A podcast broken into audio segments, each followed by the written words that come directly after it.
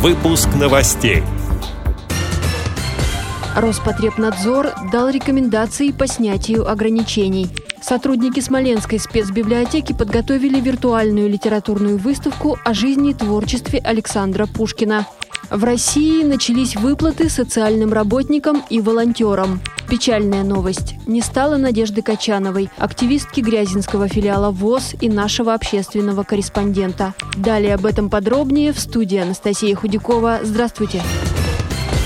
Несмотря на поэтапное снятие ограничений, масочный режим, мытье рук и дезинфекция поверхностей в помещениях должны сохраняться и соблюдаться неукоснительно. Об этом напомнили в Роспотребнадзоре. Ведомство совместно с бизнесом и профессиональными сообществами разработало методические рекомендации. Они помогут организовать работу людей после пандемии. Также стало известно, что российский препарат от коронавируса Авифавир уже начал поступать в больницы страны.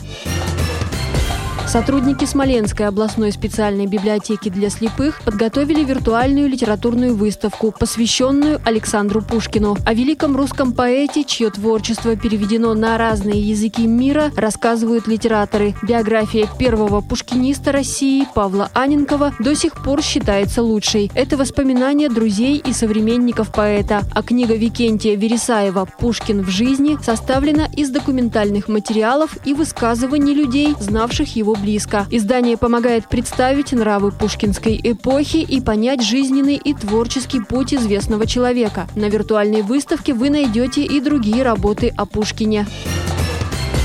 В России начались выплаты социальным работникам и волонтерам, тем, кто на время эпидемии взял к себе людей с инвалидностью, пожилых и детей-сирот. Подать заявление в пенсионный фонд для назначения выплат нужно до 1 октября. Сделать это можно лично на сайте Пенсионного фонда России, на портале госуслуг или в МФЦ. Обращение рассматривают в течение пяти дней. Сумма составляет по 12 130 рублей за апрель, май, июнь.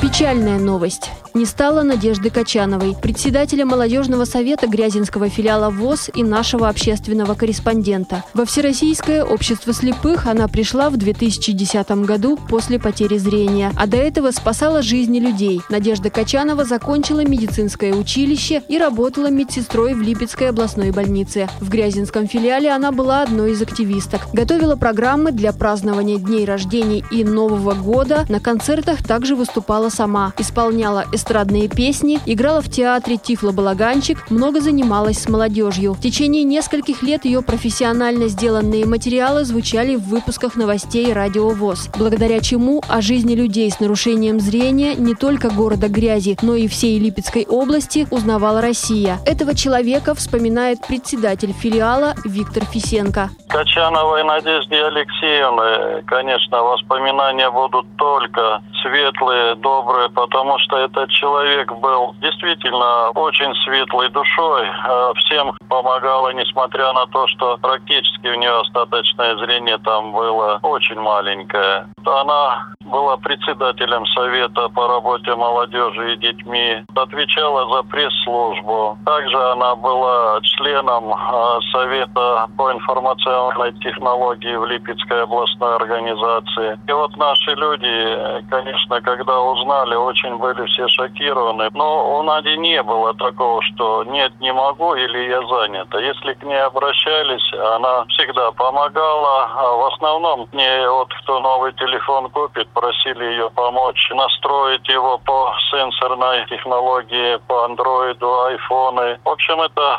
был тот человек, которого забыть нельзя.